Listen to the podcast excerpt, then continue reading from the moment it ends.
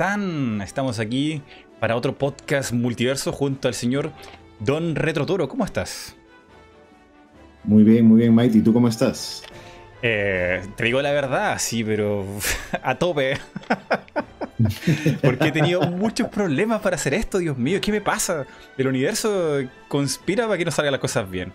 Tenía todo ordenadito, tenía las preguntas aquí y allá, y se corta la luz, loco. Se corta la luz y pierdo todo. Y no sabía si iba a volver. Y volvió como un minuto antes de que partiera como el, momento del podcast. Así que, perdón, perdón por el retraso, pero son cosas de fuerza mayor que yo no, manejo aún. Algún día podré. Algún día podré manejar el clima, la electricidad. Pero todavía no. no, todo muy bien, todo muy bien. Y de hecho, muchísimas gracias por la invitación también. No, no, y, gracias por la paciencia, loco, porque, uff, o sea, esto es como presentaciones horribles, ¿no? no, no tener internet para poder hacer el podcast. Em, pero bueno, eh, ya habíamos compartido, habíamos compartido en el Among Us, el Among Us. De, así es, así es. Sí, había mucha gente ahí, superstars incluso. Estaba Pepe, estaba Game Freaky, gente capa, todos unos cracks. Y fue muy divertido, pero. Pero, pero, pero. Toro, o sea, duraste muy poquito. Yo me acuerdo que fueron varias partidas, pero no. No te tuvimos ahí. Sí, me asesinaron de una manera muy veloz. Eh, tuve una, una, entrada, pues, efímera realmente a, a toda la dinámica, pero. voy a mejorar, voy a mejorar un poco porque el Friki también me, atrapó. Yo, como he jugado pocas veces, no me conozco pues los, los truquitos finales, digamos, ¿no? Que te, que te permiten ganar rápido, ganar súper bien. Así que. Si hay mucha práctica en ese juego. Sí. Y, y bueno, es, es el, el Among Us es un juego curioso, porque me acuerdo que Pepe decía que a él nunca le había tocado, y efectivamente en toda la noche nunca le tocó ser el asesino. ¿Qué habrá hecho? ¿Estará bugueado de verdad? él, él de verdad, sí, yo no le creía, pero es increíble las pocas veces que le ha tocado ser impostor.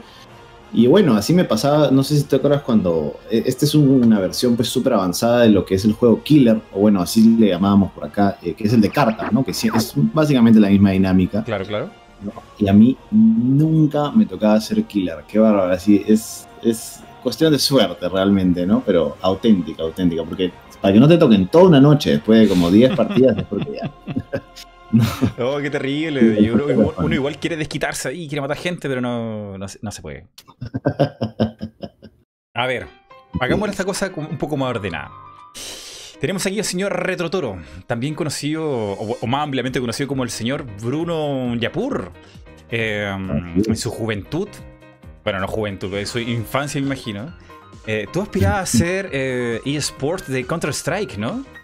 ¿Es cierto eso? Así es, así es. Yo, eh, cuando era más, más joven, quise. Bueno, yo jugaba muchísimo Counter-Strike, el antiguo, el 1.5, 1.6.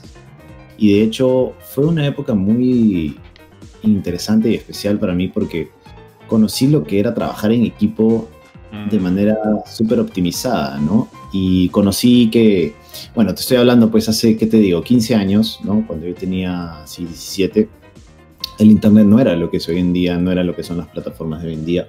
Entonces yo veía los, los torneos afuera, ¿no? En Europa o en Norteamérica, y veía el nivel de producción que, que tenían y yo me quedaba eh, sumamente sorprendido y decía, ¿cuándo yo podré estar? ¿Cómo me gustaría poder vivir de mi pasión, ¿no? que son los videojuegos?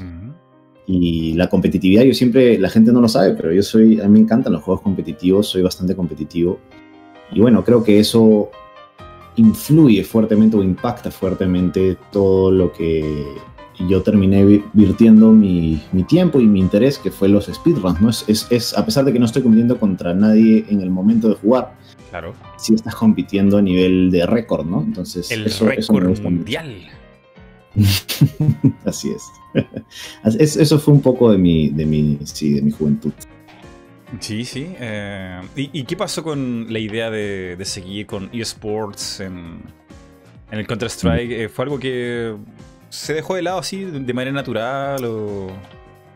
Sí, mira, lo que pasa es que la coyuntura aquí en mi país, en el Perú, lamentablemente no... Era, era muy difícil ir a donde tu padre y decirle, me quiero dedicar a, a los esports. Es difícil. ¿no? Era como, ¿qué? Te iba a decir que estás hablando, ¿no? Y creo que la- hasta para ser youtuber siempre fue un camino bastante obstaculizado, ¿no? Porque eh, nadie entiende mucho, ¿no? De qué, de qué va esto, o al menos las, las generaciones antiguas, como, como siempre, ¿no? Como, como suele suceder, hay un hueco genera- generacional ahí sobre el entendimiento de todo lo que es esto.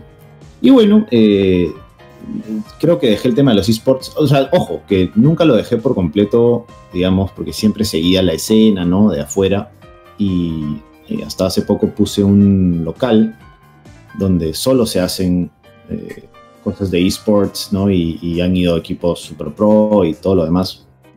eh, acá en mi país, ¿no? Que fue uno de los más grandes aportes que he hecho yo a una de mis pasiones, que son, que son los esports. Sí, sí, sí. Eh, he revisado un par de entrevistas de papel y siempre hablas de los eSports como mm, que tienen valores, ¿no? O sea, el trabajo en equipo, aprende a comunicarte y, y también manejar los nervios, porque ahí estar ahí compitiendo igual no, no es sencillo. Eh, y creo que una cosa muy bonita que rescatas tú en, en tu canal en general, eh, como el mensaje positivo que tienen los videojuegos el impacto de la gente. Sí, eh, es que en verdad a mí me molestaba mucho cuando, cuando era más joven, ¿no? Que los, los medios, que lamentablemente existen estos medios, pues, que buscan simplemente clics o, o, Mm. eh, espectadores a- a- tras cualquier razón, ¿no? Y era muy fácil esta- es, eh, como ponerle este estigma a los, a los videojuegos y vender con eso, ¿no? Porque, por ejemplo, había un accidente automovilístico y ponían, en vez de poner, no sé, persona alcoholizada se estrelló, ponían dotero se estrelló. Entonces, Wow. claro, todo el mundo decía, ¿no? Eh, hacía la conexión de una cosa mala con los videojuegos y era mucho de eso, o sea, y se ha dado a lo largo del- de, los tiempos. Entonces, sí, yo, yo cuando empecé el canal, eh, lo que quise siempre era dar esta imagen buena, ¿no? De que los videos... Y, por- y no, no porque crea que tenía que cambiarlo a la fuerza, sino porque auténticamente yo viví algo muy bonito y muy positivo con los videojuegos. Algunas cosas negativas, por supuesto, pero lo importante era rescatar lo bueno, ¿no? Que como te mencionaba al inicio, me enseñó a ser eh, líder de un equipo, yo era el líder de mi equipo, me enseñó a, a lo- todo lo que es, este, digamos, organización, ¿no? Estrategia, me dio un set de skills que me han servido mucho después en la vida, muy interesantes, ¿no? Hasta para, hasta para trabajos y cosas de llevar un equipo, Claro. también utilicé mucho de lo que aprendí ahí, ¿no? Entonces creo que eso, eso es algo muy rescatable de los videojuegos. Mira, y que, ya que lo mencionaba sobre la infancia, en la carta de presentación, tienen que saber ustedes de Retro Toro, pone canal dedicado a todo relacionado con los videojuegos retro, de alguna manera para renovar todos los clásicos del pasado de nuestra infancia. Y algo que tú pones mucho también en los videos, ¿no? Eh, y lo, lo mencionas como Sí. esa época bonita de la magia, el misterio, el descubrir, es como todo es nuevo. Y, um, y también con, con un humor muy blanco. O sea, tú Sí. cuando interaccionas, sobre todo en Facebook y aquí también en YouTube, lo haces de una manera súper natural, ¿sabes? Como, como, como casi como sientes al lado de Toro para ver cómo juega aquí el speedrun. Es como. No sé, es como. No Sí. sé, es puro, o sea, no, no, esa- eso no se puede Es- es- falsear. Eso, es, eso es muy natural. Claro. Sí, bueno, de hecho, yo, eh, muchos de mis recuerdos bonitos de, de cuando era niño, yo, yo vengo de una familia numerosa, ¿no? Somos cinco hermanos hombres y todos son gamers, absolutamente todos. Entonces, yo, yo eh, tuve muchísimas, muchísimas ocasiones en las que estábamos los cinco, ¿no? Jugando y obviamente, si tú te remontas a, pues, al Atari, porque ellos son todos mayores que yo, yo soy el menor. Eh, en mi casa hubo un Atari, y hay un Nintendo, Super Nintendo, entonces estas consolas a lo mucho permitían que jueguen dos, ¿no? Ya de ahí con el 64 y después empezaron a salir juegos de, de más jugadores, pero siempre era la dinámica en la que uno estaba sentado jugando y tenías a un mini público ahí viéndote, ¿no? En los juegos más difíciles habían los que destacaban más, y etcétera. Muy bonito, entonces yo dije, mira, esta, esto, esta, digamos, este recuerdo tan bonito que tengo yo, cómo me gustaría compartirlo con, con los demás y me da mucho gusto cuando yo veo en mi comunidad, ¿no? Ve- eh, un poco de lo mismo. Ahora con el Discord, ¿no? Eso de que puedes poner lo que estás eh, jugando en tiempo real, transmitir en tiempo real, eh, simula muy bien, ¿no? este sentimiento que, yo viví de niño. Y bueno, obviamente también se puede hacer a través de los streams que hacemos tú y yo, ¿no? Pero eh, es, un poquito más masivo, tal vez. Sí, sí, sí. Y otra cosa, aquí te tengo en pantalla eh, Super Mario 64. Me imagino cómo habrán sido esa reunión entre hermanos para juntarse a jugar alrededor de la tele. Eh, ay, pero tiene que ser pero genial, o sea partida de nunca acabar o hasta hermanos peleados ahí, compitiendo, el truco, las leyendas que se transmitían en el colegio también. Claro, obvio, no, era, era súper competitivo, era además, como éramos pues jóvenes y en, en muchos casos éramos tres niños, dos jóvenes, o de ahí fuimos creciendo, pero y así era, así era un poco la, la rotación de, de, lo que se hacía. Eh, había, era muy gracioso porque todos querían jugar, ¿no? Éramos cinco hombres que, en verdad, en ese momento era como que, oye, ¿sabes qué? Apúrate, muérete que quiero jugar, ¿no? y hasta nos inventábamos una canción para que el otro pierda, ¿no? Para oh. molestarlo y que... tenía cosas muy buenas, pero tenía cosas también muy molestas, ¿no? como que creo que son propias de cualquier claro, lugar. Claro, de los hermanos, es súper normal. Sí, sí, sí, sí. Retro, tengo muchas preguntas aquí, porque mira, hay mucha entrevista como relacionada a los eSports, eh, algunas cosas como con sponsor, pero realmente, realmente entrevista, entrevista, creo que no has tenido, entonces hay muchas preguntas que la gente tiene sobre retro y son un poco cliché, pero hay que hacerlas porque yo también quiero saberlo. Por favor. Eh, tu juego favorito, si tuviera que poner un juego favorito en la balanza, ¿cuál podría ser? Juego favorito. Mm. Mira, yo siempre suelo responder esta pregunta, la he evado un poco siempre diciendo, ¿no? Este, te puedo dar un juego favorito por, por categoría, ¿no? Claro. Es decir, si es un RPG, un action, pero hay tantas categorías también que ya se vuelve masivo. Creo que si tengo que decir mi juego favorito, en temas de, de lo que me ha marcado y que eh, yo viví, creo que fue Final Fantasy VII. Es, oh. Siempre estoy entre tres, pero hoy día creo que voy a, voy a inclinarme un poquito más por Final Fantasy VII. Ah, qué buena. También es como mm, el juego favorito por el día. Sí, hoy tengo ganas de que mi juego favorito sea tanto, tanto. Sí, sí, sí. A, mí pasa lo mismo. Es difícil poner como el juego favorito todos los días, el mismo juego. No, hay, hay veces que uno quiere jugar tal juego y otras veces no, y uno se harta. Es como, está bien, eso, está bien. Hay que variar. Pero eh, tengo que rescatar, sí, que la entrevista que ya revisé pusieron ahí, juego favorito sería Mario 64.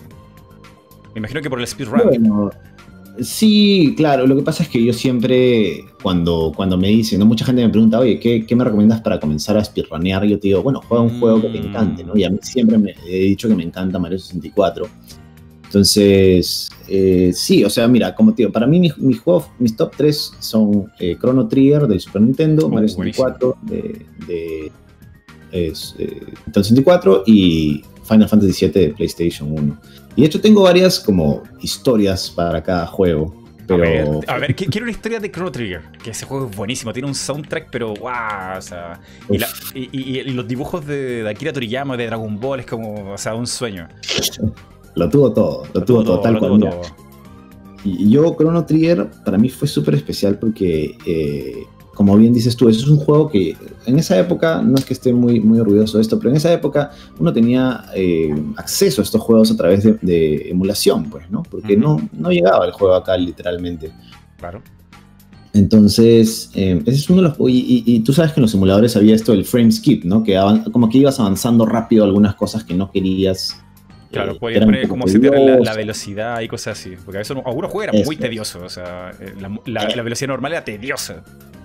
Totalmente de acuerdo, totalmente de acuerdo. Entonces, lo que eh, yo utilizaba mucho este tema, el tema del frame skip porque decía, ah, eh, como bien dices tú, ¿no? Eh, oye, ¿qué te dio esta parte? Ya me aburrí, lo que sea. Chrono Trigger no toqué el frame skip ni una sola vez, a pesar de que lo jugué en emulador. Y en Chrono Trigger, además, em, me acuerdo que yo empecé a descubrir este tema de los finales yo solo. ¿no? Como que me agarraba y decía, a ver, ¿qué pasa si hago esto y si hago lo otro, ¿no? Entonces, eh, el sentimiento de, descubrimiento que tuve con ese juego fue único. Y es más, yo iba a hacer una, página web de eh, Chrono Trigger como de guía de lo mucho que me gustaba. Oh. Pero bueno, la terminé haciendo de Final Fantasy VII. en esa época tenía que pensar bien lo que iba a hacer. Sí, pero como que Chrono Trigger ya había pasado como su momento también, ¿no? Eh, totalmente, totalmente. Final Fantasy VII todavía estaba mucho más vigente, ¿no? En esa época recién había salido mm. y, había mucho, mucho de qué conversar, ¿no? En el internet. Lo más gracioso es que esa página todavía sigue online, ¿puedes creerlo? ¡Wow! ¿Cómo?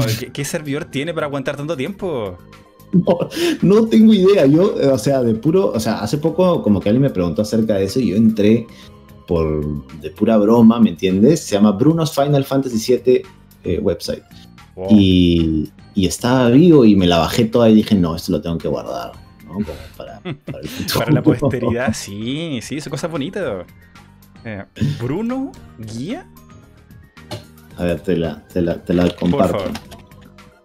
Qué, qué, buen dato. Eh, tenemos ahí un, un, vestigio de, tiempo del quizás sea de los 90, 2000. ¿Qué fecha habrá sido? Eh, a ver, ahí sale, ahí sale. Me acuerdo que yo le hice varios updates. El último, yo le creé en el 2001 y el último update fue en el 2003. Ah, pero qué buenísimo, está en completo inglés. O sea, tenemos aquí bilingüe total. sí, sí. Había que ser bilingüe para jugar estos juegos también. O sea, no, no te ibas a tener juego en español. O sea, en Super Nintendo imposible, el Chrono Trigger. Sí, no, tienes, tienes que. Y, además, yo me acuerdo mucho, por ejemplo, cuando jugaba Final Fantasy VII, yo lo jugaba, me compré un diccionario de, o sea, de traducción, ¿no? Inglés-español. Y yo literalmente, además de los juegos, los apuntes que tenía el juego, apuntaba palabras que se utilizaban mucho y que yo no sabía qué eran, ¿no? Para poder como recordarlas y entender lo que estaba pasando, porque tú sabrás que Final Fantasy VII tiene una, una trama que para un niño de, eh, bueno, en esa época tenía 15 años, es un poco difícil de seguir, pues, ¿no? Entonces yo tenía que hacer todos estos apuntes, no solamente de la trama y de lo que estaba pasando y de los trucos, sino que además eh, tenía que, apuntar todas las palabras que no me sabía. Oh. Eh, eh, una buena muy manera, una buena, buena manera de aprender idiomas también. O sea, es la fuerza, o sea, ¿aprendes esto, lo que estás leyendo, o no avanzas? Era súper, wow, o sea, yo recuerdo muchos momentos así que, que habían palabras muy técnicas, poco, poco, poco sonadas. Me acuerdo en, no sé qué Final Fantasy, había como un nombre de una espada muy específico. O sea, en, la vida había escuchado ese nombre y busca esa espada, apriétala, no sé qué diablo. Y era como, ¿qué es eso? Y, ni siquiera en el diccionario salía. era como, qué espanto. Y, solamente me enteré después con un profesor de inglés y me explicó qué, qué lo que era eso. Y es como, wow. Claro, claro que sí. Terrible, terrible. los, chicos de hoy no tienen que pasar por, esa, por esos traumas, pero en su momento eso es algo... lo agradece. Sí, sí, sí. Eso es algo muy cierto, ¿no? Los chicos hoy en día que. Y que creo que tiene su lado positivo y su lado negativo, ¿no? Yo creo que también lo positivo era que aprendías el, inglés, como dices tú, no la fuerza, pero lo, negativo era que también te perdías muchos títulos muy buenos, ¿no? A causa de, la barrera del lenguaje. Sí, sí, sí. Totalmente cierto. Eh, yo, no, yo no me atrevía a jugar mucho RPG justamente por eso, o sea me queda trabadísimo y a veces ya sabes que no quiero leer nada, aprieto el botón, aprieto el botón, aprieto el botón, avanzar, no, no me perdía no sé cuánta parte de la historia porque ya me saturaba tener que estar traduciendo. Pero al final, o sea, yo creo que la mayor parte de mi inglés lo tengo o por los RPG o por la música. Y con las películas no, no, o sea, no me daba el inglés. Los videojuegos sí. Sí, sí, videojuegos toda la vida. Sí, sí. Y bueno, hay otra cosa importante en tu canal, además de los speedruns, eh, son los datos curiosos. ¿Cuál podría ser el dato curioso que te voló mal la cabeza? De los que has tenido que investigar, de los que recuerdas. ¿Cuál sería el más loco? Mm, es una muy buena pregunta. Mira, yo de hecho, toda esta fiebre loca mía de los trucos nace, ya que estábamos hablando de Final Fantasy VII, nace con esa web. Porque yo ahí, yo quería hacer esa web por muchas cosas, pero más que nada porque le quería enseñar a la gente lo que yo llamo el primer truco secreto que yo descubrí. Oh. Porque en, esa web, si, te das cuenta, hay una parte que dice Lucky 7 The Easiest Way. ¿no? Que eso es literalmente un, el juego tiene una mecánica en la que si tú tienes los cuatro dígitos de tu vida, son siete, entras en una especie de frenesí loco en la que puedes destruir cualquier este, enemigo, ¿no? Haces como, creo que son 52 ataques, es muchísimo daño, ¿no? Entonces, eh, yo, son tres líneas, ¿no? Pero si te das cuenta, eh, ahí está, ahí está escrito cómo hacerlo y nadie, yo lo busqué por todos lados y nadie lo había como visto, ¿no? O previsto oh. para, hacerlo. Entonces, eh, yo después, de, a partir de esto, empiezo a buscar de manera un poco más este, light, se puede decir, todos estos temas, porque bueno, todavía están en el colegio, y etcétera, etcétera.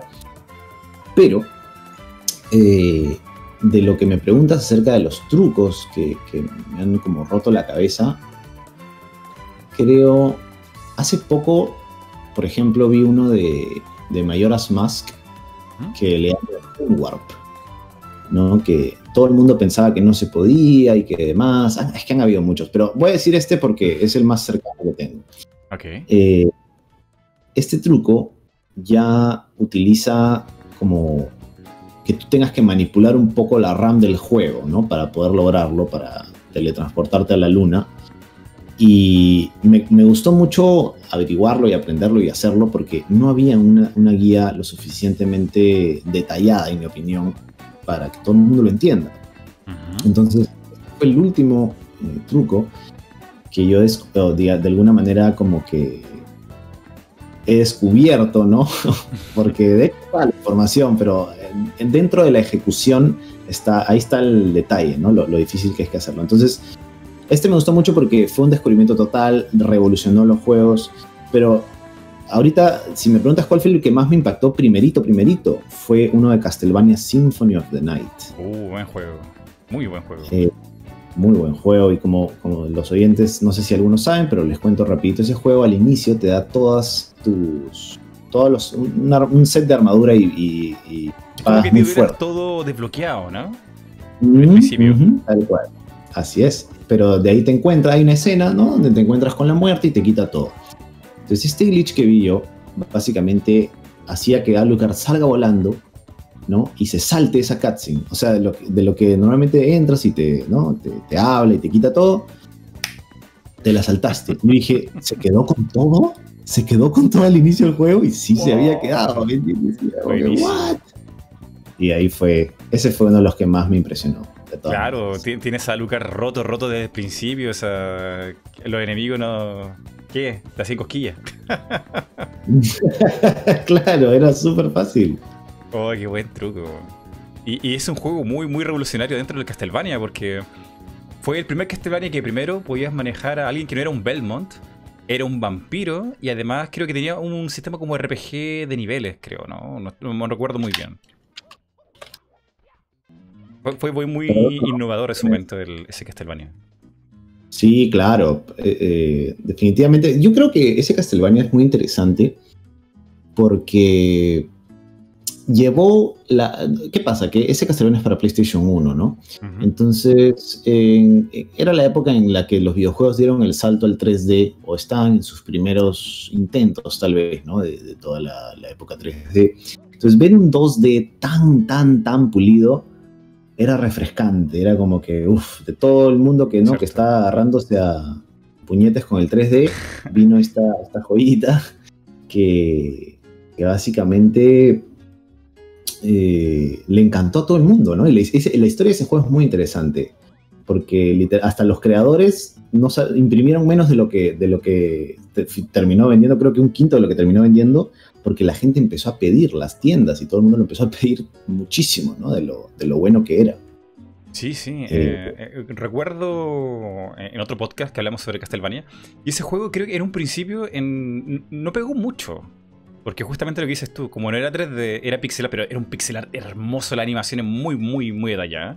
Pero la gente como que no picó al principio, porque lo vio como, como, ah, es como de Super Nintendo o algo así, ahora pensaban hacer tú.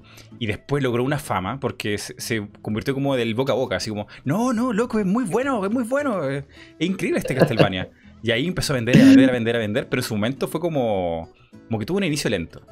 Tuvo un inicio lento, pero era, era un juegazo. Justamente por eso, porque era típico en- en- dentro del mundo del 3D. Todo el mundo quería un juego en 3D. Y cuando sacaron el, el Castlevania 64, ¡guau! Sí. no, eso, creo que ahí ese fue un excelente contraste en cómo no hacer un 3D de una saga que a todo el mundo le gusta. Claro, claro. No, y al final era mucho mejor el, el- en pixel art. No sé si habrá un buen Castlevania en, en 3D en la actualidad. Pero creo como que lo bueno, bueno está, está justamente ahí en el pixel art, en el 2D.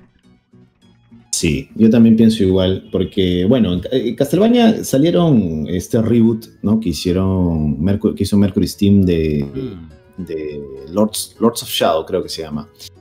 Y mucha gente le gustó. Sin embargo, me decían, ¿sabes qué? Me gusta, pero no es un juegazo, pero no siento que es Castlevania. Entonces, creo que ese, ese, fue un poco lo que sentía la gente. Ahora, por supuesto, yo no lo he jugado por completo, no me atrevo a dar un veredicto aún, pero te cuento lo que, lo que hablaba ¿no? con, con bastante de mis amigos.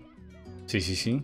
Pregunta, ahora que tenemos aquí en pantalla a, a Mario, ¿tienes ¿Ostentas al día de hoy algún récord, un muy, muy buen récord? No sé si el récord mundial, porque eso ya es súper difícil, pero ¿tienes algún récord así, pero loco, loco, loco, muy, muy, muy bueno?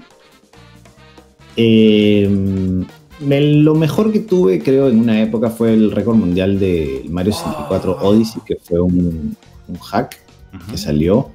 Eh, hoy por hoy tengo el. Eh, bueno, todavía no he hecho el anuncio oficial, pero. Oh, oh ¿qué será definitivamente.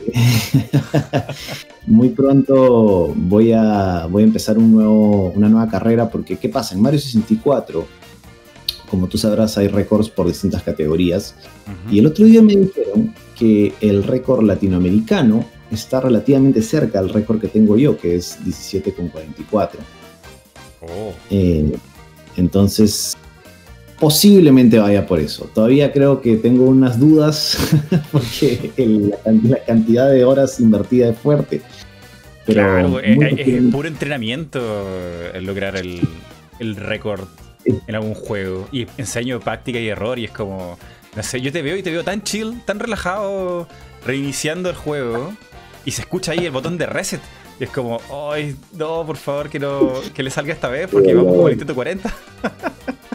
Es dolor puro, es dolor puro, te juro. Y sí, no, de hecho, eh, me da mucha pena que yo nunca puse el contador, porque tú sabes que estos timers normalmente tienen una opción para ver cuántas veces has jugado el juego.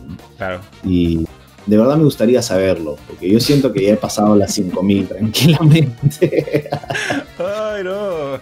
Sí, pero yo te veo, te veo, te veo el stream y estás súper chill. O sea, yo me vuelvo loco. O sea, ya con unos 10 intentos tratando de hacer el salto y no caigo encima, no, no sé, yo me frustraría mucho. Pero a ti no se te nota, estás como tranquilo, chicos, que ya la siguiente sale. Es como, wow. O sea, no. Paciencia de monje, loco. Sí, hay que tener mucha paciencia, hay que tener mucha paciencia y sobre todo este, perseverancia, ¿no? Porque hay días en los que de verdad no te provocan ni, tocar el control, pero sabes que tienes que practicar una parte o un split o lo que sea, entonces hazlo nomás. Sí, sí, sí. Eh, yo me pregunto, ¿cómo será el speedrun pero de las 120 estrellas? Ese debe durar su buen rato. Es brutal, es tan brutal que Todavía no me animo a aprenderlo. Además dura, o sea, mira, los pro, pro, pro lo hacen en una hora y 38, 37 por ahí. Wow. O sea que un mortal como yo, no, este, porque claro, o sea, la gente me dice, oye, qué bien juegas, ¿no? Pero si tú te vas a ver, pues, las categorías speedrun, ya los que están top 3, no, pues, ¿no? Esa gente ya solo se dedica a jugar eso y nada más. Entonces, eh, me gustaría yo realmente dedicarme a, ese nivel, ¿no? Pero, pero definitivamente no, no siempre se puede. Y... es muy difícil, o sea, hay que tener un nivel de dedicación, pero ya fanática, fanática, no, es fácil hacer eso. No, no, no. Entonces, nada, creo, creo que todavía, eh, digamos, tengo, tengo bastante que mejorar. Pero quién sabe, tal vez, tal vez me vaya por, este récord latinoamericano pronto y lo celebramos todos juntos. Eh, eh, creo que eso estaría muy bien. Mira, otra cosa que la gente me ha mencionado mucho, ya se me está olvidando, así que lo voy a, decir ahora porque si se va a olvidar. Eh, esto amistad con, con Pepe el Mago, ambos eh, paisanos de Perú ahí. se ha visto en streams, han hecho colaboraciones. Y yo tengo un poco de información ahí. No sé si estaré tan equivocado, porque esto lo, lo, en la memoria, pero no, lo he podido verificar. ¿Ustedes se conocieron o, tuvieron más amistad en la universidad, pero desde antes ya se conocían? Y creo que juegan contra, quizá. Contra. Era contra, era contra. No, era Counter. Ah, ah, maldición. Estuviste muy, muy cerca, la verdad. Efectivamente, nosotros jugábamos cuando éramos, cuando estábamos en el colegio, imagínate. Eh, yo, yo entro a este colegio de, digamos, en tercero secundaria y nada, como que empecé a, digamos, a mí sí me habían gustado los videojuegos, pero en este lugar, en este colegio había toda esta fiebre del Counter Strike y ya habían equipos formados. Entonces yo aprendí mucho, me, me, me empecé durísimo para alcanzar su nivel, ¿no? Y me acuerdo que un grupo de amigos me dijo para, para jugar juntos, pero que a, diferencia de los otros equipos que tenían pues eh, integrantes del mismo colegio, en este caso no, en este caso el quinto era un amigo que era de, otro lado de, las, de lo que acá se le llaman las cabinas de internet, ¿no? que lo habían jalado ahí y que iba a jugar con nosotros. Y ese era, bueno, Juan Diego, que es Pepe el Mao. Y desde esa época, y bueno, de ahí en la universidad nos tocaron muchos, muchas, este, ¿cómo se llama? Muchas de las, de las materias juntas, juntos, nos tocó el, todo el primer semestre juntos. Pues ahí como que empezamos a, a, ¿cómo te digo? ¿no? A jugar mucho más cosas juntos, empezamos a frecuentarnos bastante más. Y ahí realmente como que también empezamos, por ejemplo, cada uno su colección, ¿no? De cosas retro. Entonces sí, de hecho yo lo conozco ya él muchísimo, muchísimo tiempo, ¿no? Y, este, hay más historias ahí, pero me quedaría un buen rato. O sea, hay, hay bastantes como que datos así súper, súper escondidos, súper locos que lo estamos guardando para el futuro, creo. Oh. No, no, no. Yo, recuerdo que también Pepe contaba que después de la universidad creo que se entraba a los arcades. No sé cómo se llaman en Perú. Las maquinitas. Sí, sí, sí, sí, arcades. Que, hay que también se, juntaban en tiempos libres a jugar en los arcades. Y, o sea, es una amistad que ha perdurado, wow, o sea, un tremendo tiempo. Sí, sí, muchísimo tiempo y, qué, loco porque todo esto es gracias a, a, la pasión que ambos tenemos por los videojuegos, ¿no? O sea, muchas veces, o sea, antes de, estoy hablando muchísimo antes de YouTube y todo, él era, me acuerdo, un gran trophy hunter, ¿no? Entonces él siempre nos, nos llamaba a, a, su casa y nos decía, oye, a ver si podemos sacar este trofeo, ¿no? A ver si podemos sacar a este otro. Entonces cada uno siempre habían, digamos, siempre rotaban amigos eh, nuevos, ¿no? Por, por su diferente set de skills, pero siempre teníamos como que una misión, ¿no? Que cumplir y eso era súper divertido, era súper, súper interesante. Mm, entonces ya ahí en la sangre la cosa de los videojuegos y y tratar de romper récords, de juntarse ahí chill, no sé, a, coleccionar cosas. Y, y a la actualidad sigue eso, sigue, la amistad sigue ahí como, como que no hubiera pasado nada. Es genial, qué bonito todo eso. Y, y junto con los videojuegos. ¿Se habrá dado esto quizá, no sé, pues si hubiera tenido otro hobby? Imagínate, no sé, jugar, no sé, fútbol o una cosa parecida. O esto hubiera sido por la pasión netamente por los videojuegos. En un, universo paralelo, quizá ahí está Retrotoro y Pepe, no sé, jugando tenis. En un universo paralelo, creo que. O sea, igual nos hubiésemos mantenido amigos porque, ¿no? De hecho, también ahí en el, en el grupo también tenemos otros amigos con los que hemos jugado, como bien dice, fútbol o, o otras cosas, ¿no? Juegos de mesa, quién sabe.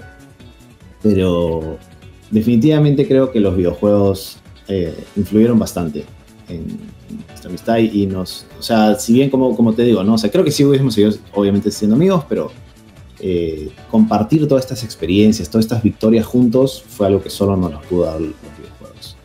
No, qué genial. Que hay un saludo grande a Pepe, un crack.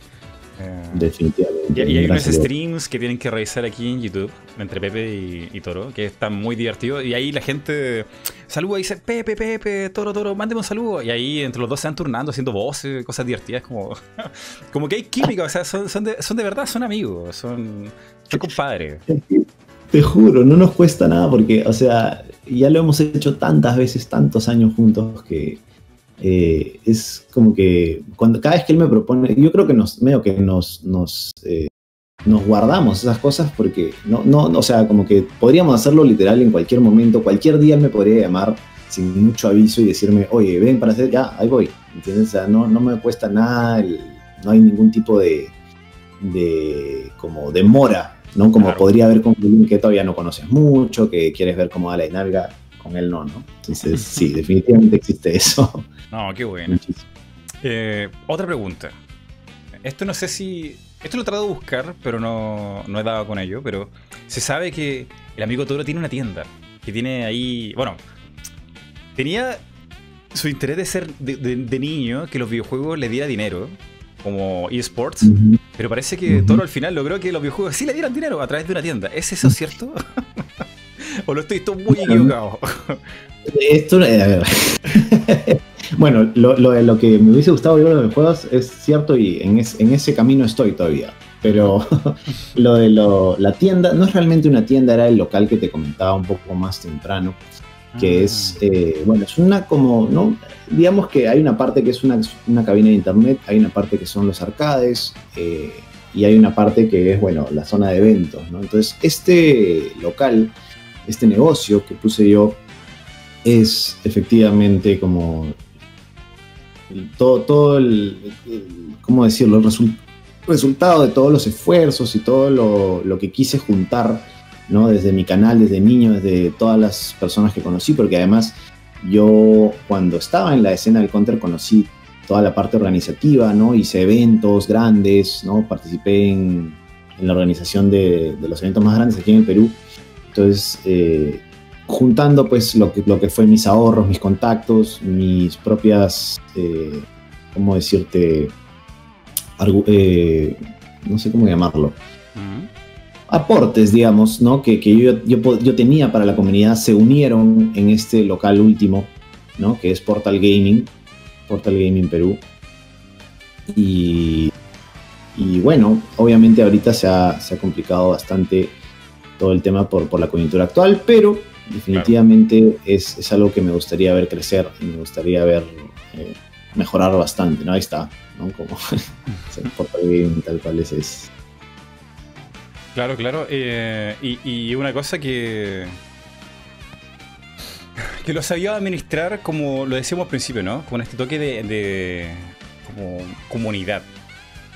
Tienes ahí. De, hecho, aquí lo estoy tratando de poner en pantalla, me estoy demorando un poco. Pero se llamaba el Toro Fest. Lo hiciste justamente ahí, ¿no? Mm. Para juntar a todos los amigos, que estuvieran ahí, gente de que le gusta el canal, compartir un ratito. Dios, suena muy fuerte. Ahí sí. Ahora lo voy a poner en pantalla. El Toro Fest, qué buen nombre, güey. y eso salió súper bien porque, ¿sabes qué? Fue como que en, la, en el stream, como que iban apareciendo todas estas personalidades, ¿no? Por ejemplo, JD, que fue uno de los que hizo el, arte, me parece que es un tremendo artista, ¿no? Él hace así ilustraciones estilo Blizzard, ¿no? Él hizo la ilustración para el Toro Fest. Eh, mis mismos moderadores vinieron, me ayudaron con la organización para los como mini eventitos que hicimos adentro en el local, ¿no? En la parte de las computadoras tuvimos, uh, tuvimos un evento de Fortnite, ¿no? Entonces tuvimos como que de todo para todos, ¿no? Tuvimos auspiciadores, entonces me gustó, me encantó porque yo no sabía qué iba a pasar. Cuando hice la convocatoria yo dije, yo no sabía si iban a venir 10 o iban a venir, no sé, pues 300, eh, ¿no? Que fueron, fue lo que, terminó, lo que terminó sucediendo, fue muchísima gente a jugar, a divertirse y, y de alguna manera yo vi eso como quiero hacer más de esto, quiero crear más comunidad. Fue Pepe, fue Risi, fueron varias personas que ya eran como que todos los que ya no conocimos del local, lo volvimos algo real, ¿no? Y eso, eso fue algo muy bonito y es algo que me gustaría como desarrollar más, tal vez algún día, ¿no? Ahorita ya está complicado, pero sí, fue, fue algo que creo que además todos los youtubers eh, es, algo muy positivo para crear comunidad, ¿no? justo lo mencionabas tú y creo que es, es muy cierto. La comunidad hoy en día es todo. O sea, la gente quiere crecer, quiere tener millones, pero no le dedica tiempo a su gente, no le dedica tiempo a, estas personas que, se han tomado la dedicación de seguirte y de compartir un, gusto contigo. Eh, entonces, Toro Fest fue eso, fue un agradecimiento realmente para, todo, para todos mis, seguidores ¿no? y, y, mi comunidad, que yo creo que al final del día no importa tanto tus números, no importa tanto eso, importa que tengas una buena comunidad que sea sostenible y, pueda crecer, ¿no? Porque, o sea, ya no importa si pasa, si se logra en un día, o en un año, o en diez, una, buena comunidad eventualmente lo va a lograr. Yo, yo lo pienso así, ¿no? Sí, sí, bueno, también que las comunidades, las buenas comunidades son las que persisten en el tiempo. Así es. Si no, si, no si, no hay buena química, si no hay amistad, ninguna comunidad llega a ninguna parte. y esto yo lo veo, o sea, yo te veo en los streams y la gente se vuelve loca, o sea, está muy muy contenta contigo ahí jugando. Que por cierto, otra cosa que se me olvidó. Podría ser que le mandes un saludo a un suscriptor que tenemos en conjunto que se llama The Crazy Shy Guy. Que él está en todas las transmisiones. O sea, está en todas tus transmisiones. un saludo muy grande para el gran The Crazy Shy Guy, que además le puse en mis splits, le puse un nombre ahí, una referencia a él, porque efectivamente eh, he visto que es uno de tus moderadores que gran elección has tenido ahí de moderadora. ¿eh? sí, sí, es, un grande, un crack. Así es, un saludo fuerte para él. Ahora está muy contento, espero que esté así como en, la nube, Crazy.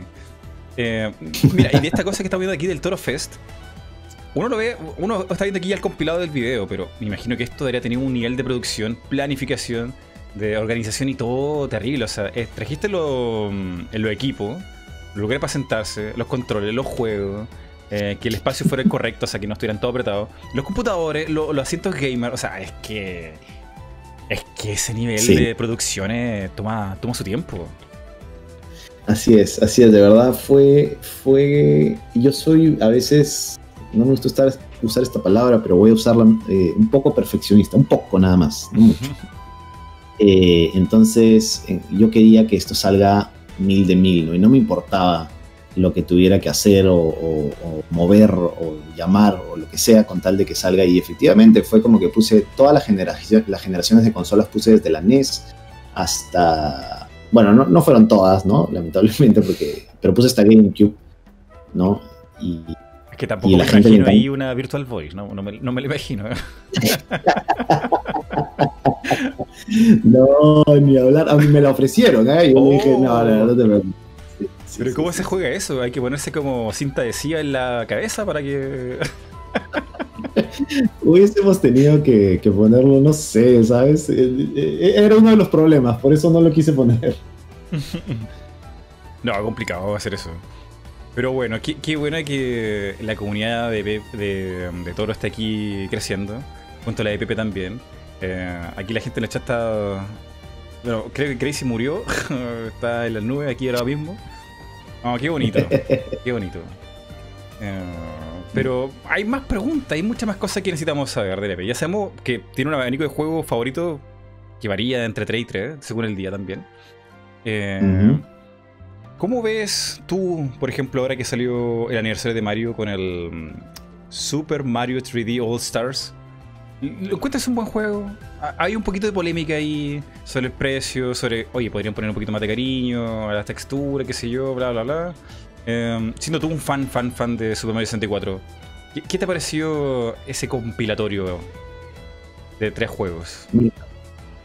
Yo, sinceramente, eh, creo que uno, uno compra lo que lo mueve, ¿no? O sea, de alguna manera la gente, yo, yo por ejemplo, cuando vi este tema del, de, los 3D All Stars, me trajo muchos recuerdos de lo que era el Super Mario All Stars. Mm. Hace muchísimo tiempo, te acordarás que salió un cartucho en el que estaban todo eh, Super Mario World y todos los Marios anteriores, ¿no? Para que es este, carísimo al día de hoy, es muy caro, muy muy caro mm. tenerlo. Así es, entonces eh, yo, para, yo, digamos, lo que quería cuando vi esto, lo que me revivió esto fue la nostalgia tremenda de mi cartucho antiguo, ¿no? Del All Stars y decir, wow, ahora hay de esto, pero, o sea, como que me repitieron la historia, ¿no? Pero actualizada. Entonces, yo personalmente lo único que no me gusta, la única queja que tengo con Super Mario 3D All Stars es que me hayan quitado mi glitch de las escaleras. Ah. Claro, claro, porque viene con la edición Shindo, que es de Japón. es como el Mario 64 2.0, una cosa así.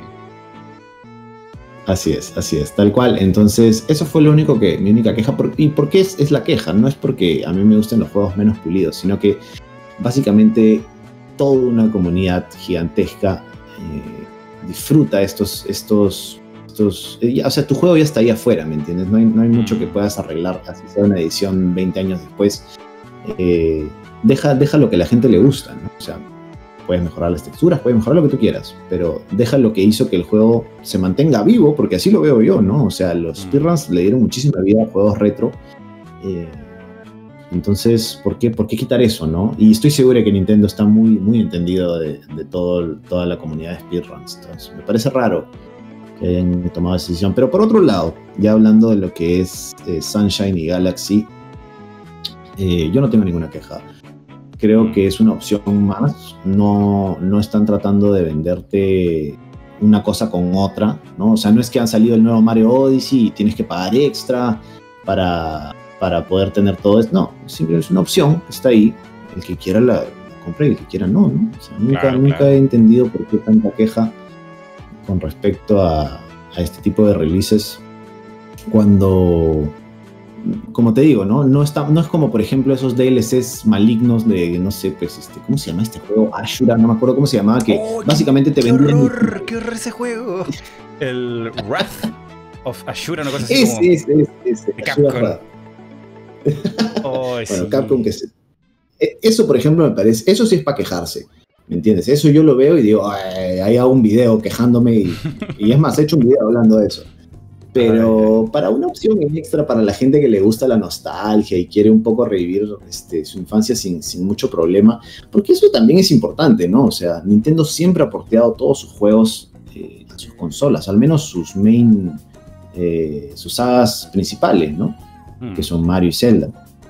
Entonces, no, yo, yo estoy muy, muy feliz con, con eso, ese título que ha salido, sinceramente.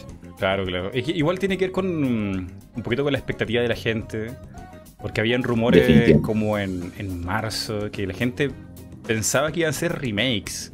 Remakes de los tres juegos. Entonces, como, no remasters, remakes. Entonces, como, Dios, o sea, el nivel de confusión y, de, esperanza de ver un remake de Mario 64, me imagino que a algunos le habrá vuelto, la, vuelto loco la cabeza, pero al final no fue eso. Y tampoco fue como que lo anunciara Nintendo.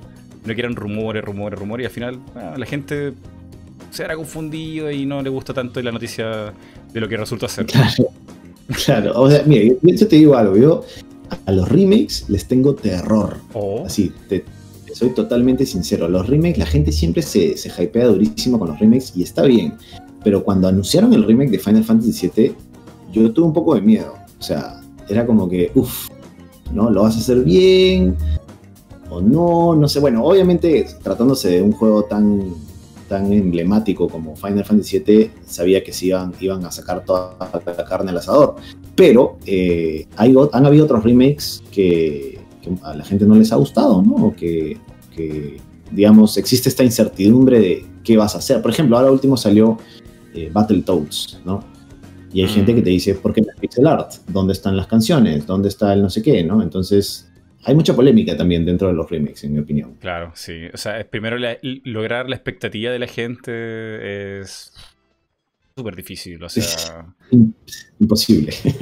para, todos. Pues. Es que es difícil, es muy difícil, pobres desarrolladores ahí. Y, y lo de Final Fantasy VII, ese igual es una buena historia, ¿no? Porque es un juego que llega por. ¿cómo, ¿Cuál es el nombre? ¿Por capítulos? ¿Por temporada? No, no, no estoy muy eh, seguro. Sí, o sea en, yo todavía no lo he jugado porque, bueno, no, me he comprado un Play 4 eh, todavía. Pero lo que yo he entendido es que, mira, en, su época Final 7 eh, tenía tres discos, ¿no? La versión original y... Eh, ahora, ahora último han sacado también, creo que lo van a sacar por, no sé, son, no sé cuántos episodios son, pero sé que lo están sacando también por episodio, poco a poco. Mm. Entonces, sí, se ha, se ha dado eso que mencionas justamente. Dios mío, ese juego es, ah, bueno, es larguísimo y, lo van a sacar por episodio. Y creo que, bueno, no voy a decir nada porque es medio spoiler. Mejor, mejor, mejor me callo, me callo, me callo, me callo. No, no, te voy a decir nada porque aún no lo has probado, entonces no, voy a decir nada. Pero Gracias. sí, sí. Agradezco mucho y a la gente que respeta los spoilers, te lo juro. Es raro, hoy en día. No, que, es que ese juego es muy importante, marcó la vida de mucha gente. O sea, es tremendo la parte como narrativa que tiene ese juego. Em, no sé si, si habrá, a, ti te habrá tocado tanto el corazoncito ese juego así como... porque tiene un, golpe de efecto final impresionante ese juego. Claro, o sea, imagínate, para que le haya hecho, para que me haya motivado lo suficiente como para hacerle una web juego, o sea, era, era algo que realmente me marcó y totalmente de acuerdo contigo, ¿no? Era un juego que, que tenía bastantes, como le dicen, plot twist, ¿no? Que de pronto pasa y, oh, ¿qué pasó? Y te, te deja así boquiabierto, ¿no? Y cada quien tiene su historia. Es un muy buen juego, de verdad. Definitivamente creo que, que se merecía la atención y, y toda la importancia que le ha dado la gente a lo largo de los años. Sí, sí, sí. Qué grande Final Fantasy VII. En general, todos los Final Fantasy de, como de esa época eran. Eran buenos. Bueno, hay un montón de discusiones de cuál es el mejor Final Fantasy VII, cuál hizo más innovaciones, qué sé yo. O sea, métete a internet a leer Sí. sobre Final Fantasy VII. Eh, No quiero porque me muero miedo de los, de los spoilers, pero definitivamente voy a hacerlo ni bien lo acabe. Sí, sí. Pero ¿y ¿tú, tú piensas que Square eh, puede seguir o sigue sacando buenos juegos de Final Fantasy VII o, o como que su momento, sueños de oro ya están bien marcados que fueron como en tal época? Mm, no, la verdad es que yo creo que Square siempre ha, ha sido muy innovador con respecto a sus RPGs y creo que eso es- no es algo que se te va muy fácil. Yo considero que ellos todavía pueden seguir sacando RPGs muy muy buenos y de hecho en el Play 3 yo, mira, no te voy a mentir, yo en el PlayStation 3 no, no es que juegue demasiados juegos, eh, pero me acuerdo uno que estoy casi seguro que era de Square. ¿ya? Este es uno de mis juegos favoritos también de RPGs que se llamaba Nier. No el Nier Oh. Automata, sino el Nier el anterior. Que por cierto van a sacar un Sí. remaster. ¿En serio? Sí, hace poquito, fue en la Tokyo Game Show. Bien, espérate. A ver, voy a... A ver, estoy- me- estoy me hiciste dudar. Estoy equivocado, ¿no? A ver, que alguien me ayude en el chat. Remaster Nier. De, ese ¿Dónde de está? PS3, ¿no? a ver. Es- eh, sí, estoy bien. No, sí, estoy, me has emocionado. Sí, van a subirlo nuevamente, aparentemente. No sé si, si es Rime, pero ya, ya, vi, ya vi que hay un millón de noticias y eso ya es. Voy a- ya lo puse, ya le puse ahí un ping para más tardecito. Uh, o sea, lo- o sea, Toro se acaba de enterar de una noticia que le voló la cabeza aquí en vivo. Nier, remaster, vuelve. literal, literal. No, está, está bien bonito, está bien bonito. Lo mostraron ahí un poquito de movimiento con, con chiste y todo, porque en la Tokyo Game Show los japoneses son muy formales, son como muy extraños para dar sus como noticias. Y te muestran Sí. ahí el, el debug machine, que son puro como Matrix, o sea, código, código, código. Y dice, ah, este es el, este es Nier. códigos, códigos. Y no, después te muestran que sí, sí, hay imágenes en movimiento y se ve, se ve bastante. No se ve como. No sé cómo decirlo, como de PS5 me refiero. Se se ve como un juego renovado, pero que es como de la PS4 quizá. Y está bien, está bien, está en desarrollo. Qué increíble, qué increíble porque eh, ese es, eh, justo me preguntabas, ¿no? Sobre Square, y ese es un juego de Square que yo realmente jugué. Así como, como en su época había pues Chrono, ¿no? Y estos, estos juegos, o Mario RPG, que eran alucinantes. Eh, creo que esas eran joyas que no mucha gente conocía, o Secret of Mana, ¿no? Y cosas así. Eh, también tuvieron sus joyas en esta época y creo que sí las siguen teniendo. Yo ya no las he podido experimentar por cuestiones de tiempo, pero estoy seguro de que siguen sacando cosas muy buenas. Y Nier Replicant, que yo lo jugué eh, justamente por recomendación de, de Pepe hace mucho tiempo, eh, creo que ese es un, un joyón ¿no? de, juego. Como que viniendo de Square Enix, ¿no? O sea, totalmente recomendable a la gente aquí en el chat que se vayan a jugar. Bueno, el remaster está por salir en algún momento. Y si no, el. Tampoco ha pasado tanto tiempo del PS de la PS3, yo creo. Yo creo que igual se puede seguir viendo como un, un juego todavía um, actual. Sí, no, no estamos Sí, hablando de lo- juegos viejos, o sea, es un juego de PS3 nomás. Sí, y eh, justo, mira, si, si les gustan los plot twists, ese juego es muy, muy bueno, eh, como revelando, ¿no? Las historias y todo. Uf, tienes, te- te- como que te involucra mucho sentimentalmente. Eso, eso es algo que a mí me gusta bastante. Pero bueno, sí, definitivamente lo recomiendo. ¿Y, y qué te parece la banda sonora de, de, de Nier? La, la- la estuve escuchando más temprano, para que te hagas una idea de cuánto me gusta. Es que increíble, o sea, eh, eh, es como. No sé, es como película ya, o sea. es como película. Como Es una, como una una ópera, no sé, es como demasiado como. Como que te envuelve y, y el sonido. Como mística. Sí. Porque no, tiene la- esta- estos sonidos como, por, un- por ratos tiene sonidos industriales que, que te, te son de, toda la parte robótica y hay momentos en que tienes eh, sonidos como de guitarra, no calmos, de la parte del desierto, del, del- no sé, de la biblioteca, o sea, tienes de todo, ¿me entiendes? Y para mí ese, ese original soundtrack es de los mejorcitos, ¿ah? lo tengo en mi top 5 de, de, lo que es Play 3. Y eso yo creo que es decir bastante, considerando la biblioteca que tiene el PlayStation 3. Uy, mira, alguien me dice aquí por interno que le diga a, a Toro que no vea. ojo, que no vea la edición de coleccionista de Nier. Porque es. O sea, eso de ser un ojo de la cara, un brazo y, un hígado. Porque, Dios mío, está de, muerte lo que te trae la, edición de colección. Que se ve Sí, sabes que estoy a punto de, buscarlo, ni bien acabe la entrevista. no, y parece que son varios de colección. Porque hay uno. Justamente Nier cumple 10 años. Cumple una década. Nos hicieron una, una edición de colección así, pero wow, o sea. Yo, que no he jugado ningún Nier, vi eso y dije, wow, wow, wow, wow, wow, wow está, está, poderoso. y caro. Está que, me que me pican las manos para ponerme a buscarlo ahorita, pero no, no lo voy a hacer, lo voy a aguantar. No, no, no Gracias por Cuida la billetera, toro, no, la billetera, la billetera. No, no me importa nada, por Nier no me importa nada. No, está bien, está bien. Em, vamos a ver, ¿qué más puedo preguntar aquí? El amigo Toro. Sobre em, su canal, sobre los videojuegos, sobre el UFC Sports. Mira, hay una cosa que me, llamó mucha atención.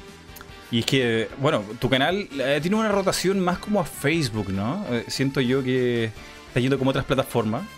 Y quizás lo de las, como... Mm, eh, los trucos o los secretos están como quizá ya en otra etapa o estoy muy equivocado. Eh, a ver, en, todo lo que, mira, el tema de los trucos y eso, yo creo que eventualmente tiene un final, ¿no? Siempre se descubren trucos nuevos y cosas, lo cual es, es muy interesante. Pero aparte de los trucos, creo que el, tema de la ejecución es lo que siempre mantiene fresco a, todo el mundo de los speedruns, porque eh, yo me quedo impresionado cada vez que veo un récord mundial, porque no solamente llega una persona que trajo un truco nuevo, sino que trajo un truco nuevo bastante imposible. Entonces, que solamente un selecto grupo de personas lo puede ejecutar porque requiere pues de una habilidad, de un como nivel, ¿no? Muy alto. Eh, entonces creo que yo, yo lo veo por, ahí, pero no sé si, si eso era lo que me estabas realmente preguntando con, respecto a los trucos. Ah, no, bueno, igual puedo por esa pregunta, me interesa. Por ejemplo, um, Mario 3, no hace mucho se supo cómo terminar el Mario 3 de una manera speedrun, que tú también lo mostraste en el canal, era un reto, ¿no? Este, de ir al, a ver qué mundo era el mundo 7, el mundo de las tuberías. Y podía ser, eh, no sé, una cosa muy extraña, no, no, no entiendo bien qué pasó ahí, pero entrabas en un tubo y ya estabas con la princesa y lo hiciste como en tres minutos. Una locura. Sí, sí. Ese, es una locura, ¿no? O sea, ese tipo de, trucos eh, creo que son, es, bacán verlo y, ahí está un poco la magia de los, de, los, de los glitches, ¿no? Que es como que inyectarle vida a un, a un juego que tú pensabas que estaba muerto, ¿no? O sea, pero que igual le tienes muchísimo cariño, ¿no? Entonces es como que no hay pierde ahí. Es como que, oye, estoy viendo más de un juego que me encantaba, ¿no? Este, y, básicamente estoy viendo una novedad 20 o 15 o 10 años después, depende del juego, ¿no? Pero ver novedades de cosas que te encantan después de tanto tiempo siempre es gratificante, creo yo. Es genial, o sea, justamente lo que dices tú, darle una, una vida nueva a ese juego. Es como, quizás te lo terminaste entero, ya sacaste los ítems, eh, récord de tiempo, qué sé yo y de pronto sale ahí una noticia de se puede terminar este juego en tres minutos. Y es como. Y de hecho es una cosa muy extraña, como, como que estuviera poseída la, la NES. empiezan a salir cosas raras, así, muy, muy, muy raro. un truco muy interesante. Es, claro, y, efectivamente. Mm. No, pero lo que preguntaba yo sobre la creación de contenido, en realidad. Eh, sí. Creo que va como Ahora más enfocado a los streams, quizá. No estoy muy seguro. O sea. Ah, vale, vale, vale. Ok. Eh, bueno, es, creo que. ¿Qué pasa? Que de hecho yo creo que mi, mi, vida cambió bastante en los últimos dos años, ¿no? Con la creación de lo que fue este local que te contaba. Y bueno, también empezaron a salir eh, nuevas oportunidades, ¿no? Que yo quise explorar, ¿no? A costa de, de algunas cosas nunca quise dejar mi canal. O sea, mi canal para mí era como el inicio, entonces nunca, nunca podría dejarlo realmente. Por eso mantuve los streams presentes y me di cuenta además de que, al igual que, que las personas, ¿no? porque todas estas redes sociales están hechas de personas, ¿no? O sea, sí, efectivamente tienen un formato y demás y demás, pero eh, al final del día lo que les da importancia es su gente, ¿no? Mm. Eh, y creo yo que la manera más cercana, y la, gran diferencia que existe para mí entre un, influencer, ¿no? un youtuber o un, no sé, de Instagram o de Facebook o lo que sea, con una estrella a las que estoy seguro tú y yo recordamos cuando éramos más, más chicos, ¿no? Es que anteriormente las estrellas, ya sean de Hollywood o de fútbol o lo que sea, eran inalcanzables, eran realmente eh, relaciones unilaterales. Sin embargo, eh, estas nuevas plataformas eh, rompieron esa barrera. Entonces, em, yo creo firmemente que existen dos tipos de contenido. Contenidos para esas personas cercanas, ¿no? Que tiene mucho que ver con la regla del 99-1, ¿no? De, creo que es de marketing eso ¿no? De que 90%, 90 de tu gente te ve, 9% está como cerca a ti y el 1% hace algo especial por ti, ¿no? Entonces creo que uno tiene que saber crear contenido para ambos, ¿no? Porque todas las personas también son muy distintas y son muy especiales y algunos tendrán un nivel de, interacción contigo, otros tal vez no tanto, ¿no? Entonces hay que saber, yo, yo como que tal vez hice un poco el cambio de un estilo de contenido o un tipo de contenido a, este otro, ¿no? Que yo tengo identificado. Pero eso no quiere decir que, yo me haya hartado de hacer tops o, no vaya a hacer tops. Es más, estoy ahorita justamente eh, relanzando toda la sección de tops, ¿no? Porque, como te decía, estos dos primeros años para mí fueron caos, caos absoluto, ¿no? De montar y además, o sea, y te lo cuento, es un poquito personal, ¿no? Pero eh, es como que yo invertí todo lo que yo tenía, todos mis recursos, todos mis años de experiencia, todo mi dinero, todo en este local. Entonces, inevitablemente uno le da la importancia que, amerita, ¿verdad? Claro, claro. O sea, y van cambiando las prioridades. Claro. Eh, pero como nunca quise dejar el canal, me pasé un poco más para los streams. Sin embargo, ahora que tengo un poco más de tiempo, ¿no? Y bueno, eh, un poco lo que era adaptarse también a, esta, a toda esta nueva coyuntura loca en la que vivimos, eh, ya, ya estoy con todas las ganas de, de, hacer mis tops. Es más, ya estoy preparando mi, mi, siguiente top, ¿no? Después de, wow, ¿cuántos meses? Muchísimos.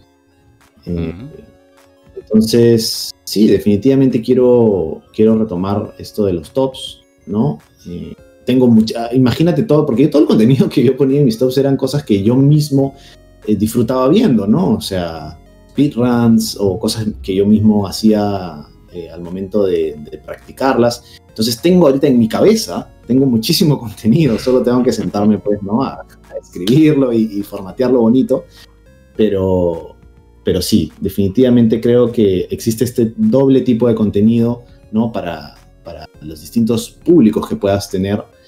Y si bien le di mucho énfasis a uno, por, cuestiones de tiempo, no quiere decir que, que yo vaya a dejar de hacer el otro, ¿no? Y, es más, hubo una época en la que yo hacía tops y streams, ¿no? Oh. Entonces, eh, tenemos aquí la confirmación total de, retro, así que hay gente que alguna vez se preguntó eso, si eh, se acabaría los tops o las curiosidades, sepan que ahí viene contenido, y aquí confirmadísimo por, por Toro, que eso va a seguir, va a estar ahí, así que no se preocupen, no se angustien, Toro tiene ideas aún en la cabeza, tiene, tiene mucho contenido que dar. Y, pero además, que lo va a compartir también eh, con los streamings, o sea, es una cosa que van de la mano. Crear contenido y también compartir con la gente para que se mantenga ahí como esa buena comunidad. Así es, mi querido Mighty, tú te has llevado esa, esa primicia de, de, los tops el día de hoy. Te lo agradezco mucho, ¿verdad? También por, no, está bueno, está bueno, porque eh, gente me preguntaba un poco que mm, cómo podría ser como el futuro del canal y eso no. ni siquiera yo creo que nadie le sabe qué va a pasar la siguiente semana, cómo, está el mundo. Así como preguntarte eso es como eh, mucho compromiso, pero la cosa está que ganas hay. Hay ganas, hay ideas y RetroTo tendrá más contenido de aquí para el, para el infinito, yo creo. ojalá, ojalá que sí. No, es que genial. Eh, bueno, yo te lo decía, la gente en, en los streams se ven súper chill ahí. ¿Sabes qué me imagino? Me imagino mm, a la gente como cuando tiene un hermano mayor, está jugando a no sé, algún juego difícil tipo Mega Man y tiene a todos los hermanos pequeños. Ahí viendo, ¡Uy! Ya está que lo mata, ya está que lo mata. Así mismo, me imagino como Toro rodeado de gente ahí como súper ilusionada. tal cual. como súper Es, bonito. es eso. Has dado en el clavo, has dado en el clavo, mi querido Mighty. Es, es eso, ¿no? Y tiene mucho que ver con, con lo que conversábamos más temprano, ¿no? De que eh, inconscientemente tal vez yo trato de replicar lo que viví con mi familia, porque yo siempre le digo a, mi, a ustedes son como mi familia, o sea, con ustedes comparto un montón de cosas que, que hasta con amigos, ¿no? De la vida real, que a pesar de que los veo y todo, no les tengo ese nivel de confianza, ¿no? Mm. Entonces, sí, definitivamente creo que has dado en el clavo en, ese- en esa última. Oh, genial, genial. Y eh, esto lo digo y lo remarco tanto porque quizá mucha gente eh, está reconectando ahora con Toro con, en este podcast y no sabía que tiene streams, pero de, de muy buena compañía ahí. Eh, yo te pongo mientras estoy editando, mientras estoy escribiendo. Wow. Y, y es como. Es como relajante, loco. O sea.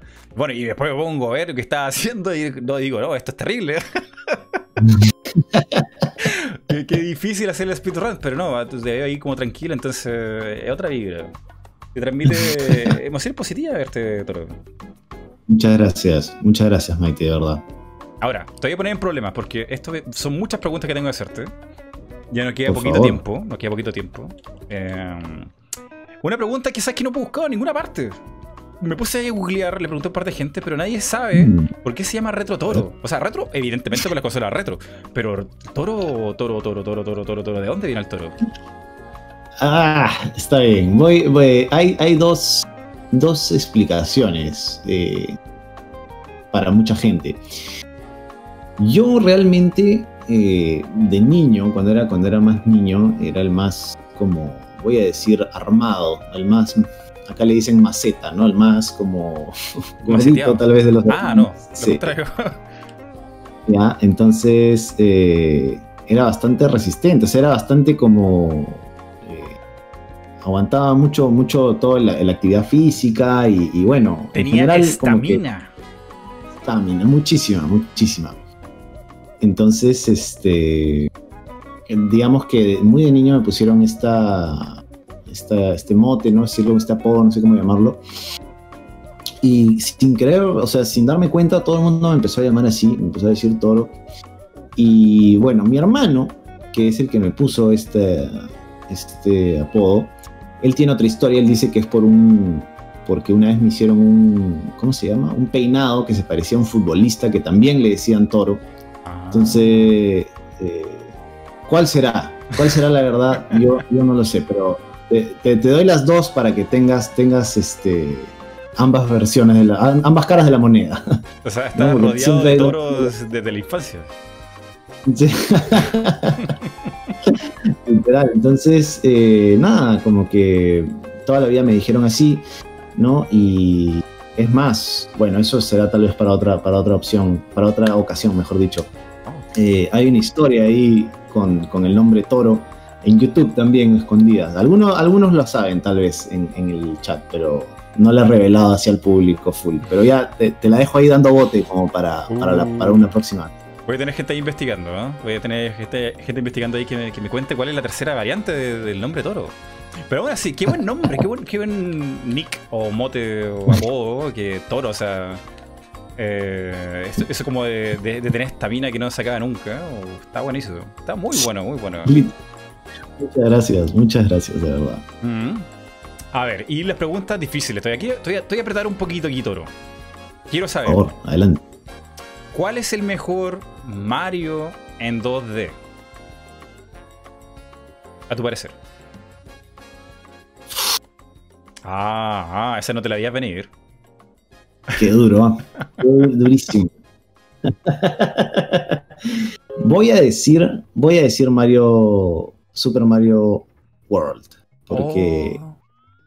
a pesar de que el 3 me gustan más sus, sus trajes y sus power-ups, creo que el Mario World le tengo, eh, le tengo más cariño, le Mm. tengo más, más, más, este, más recuerdos, más recuerdos. Sí, sí, sí. Eh, Mario, Mario 3 es un juego buenísimo, muy bonito eh, visualmente para la época.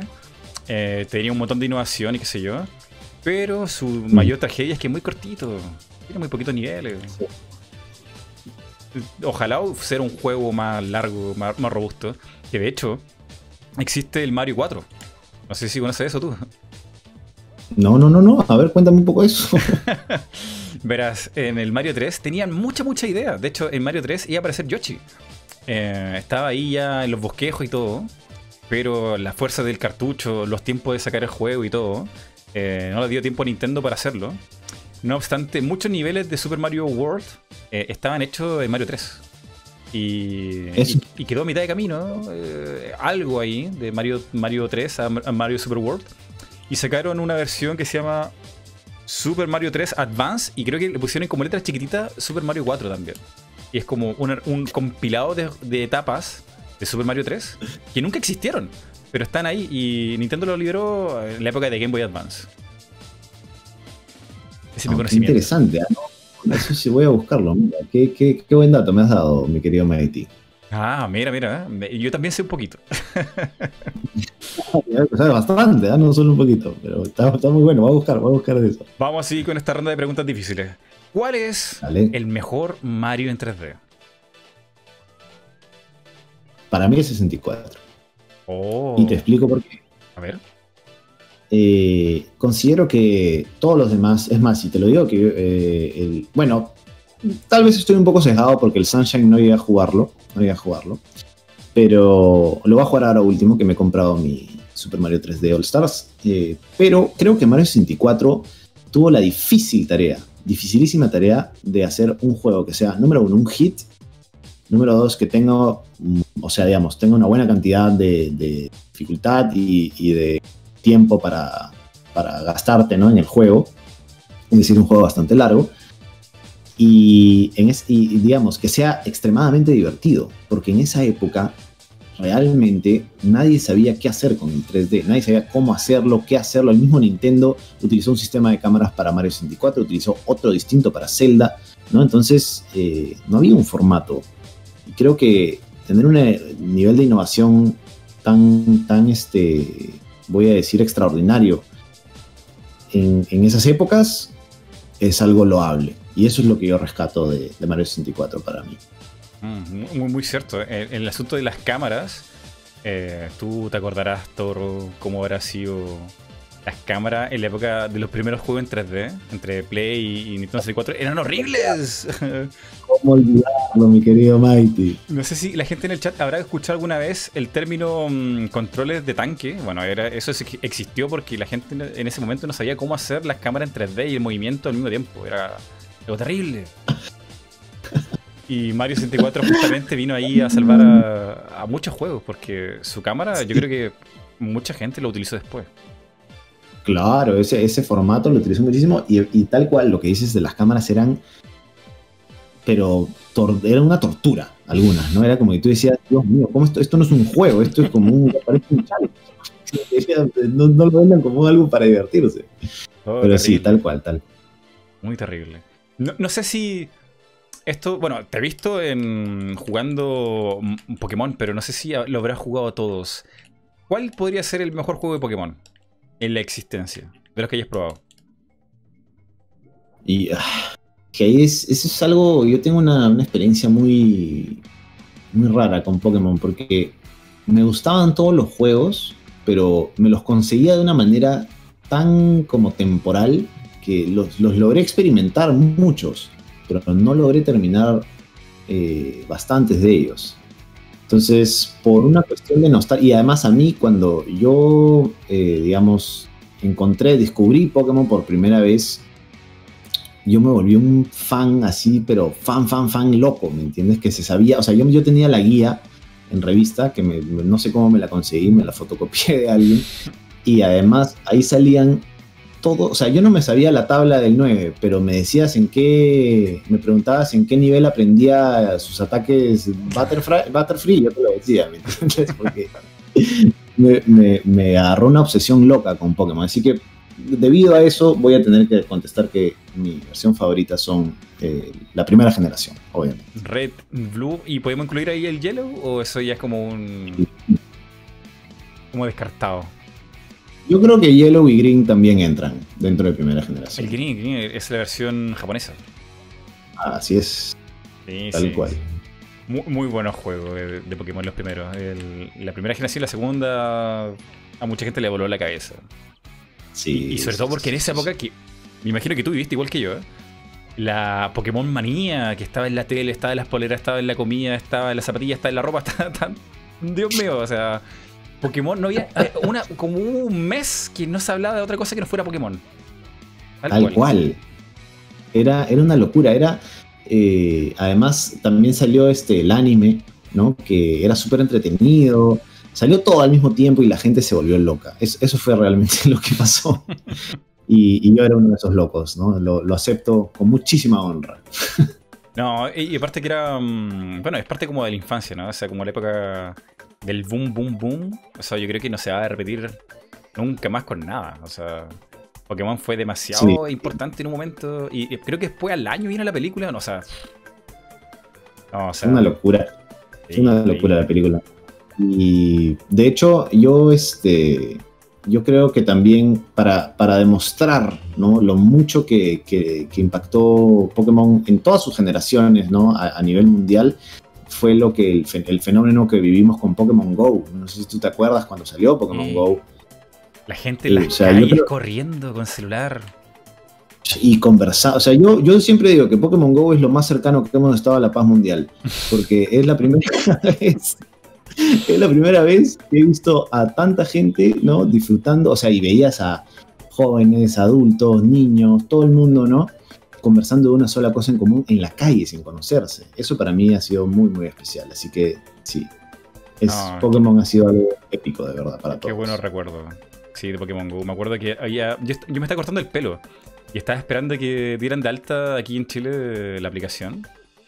Y de Ajá. pronto, mientras me está cortando el pelo, veo gente corriendo en la calle. O sea, muchos chicos así corriendo. Allá está el gimnasio. Y yo, ¿qué? Ya está la aplicación. Y ya estaba que le decía al peluquero, déjeme, déjeme.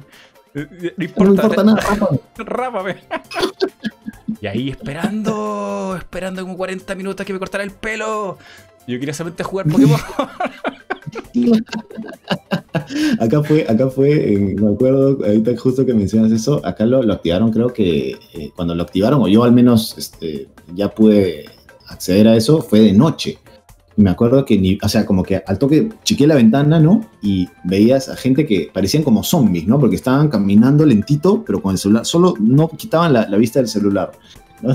Como que yo, yo así en una adopté la, la, la- la posición zombie y salí horas, ¿no? Hasta que ya era hora de, de regresar.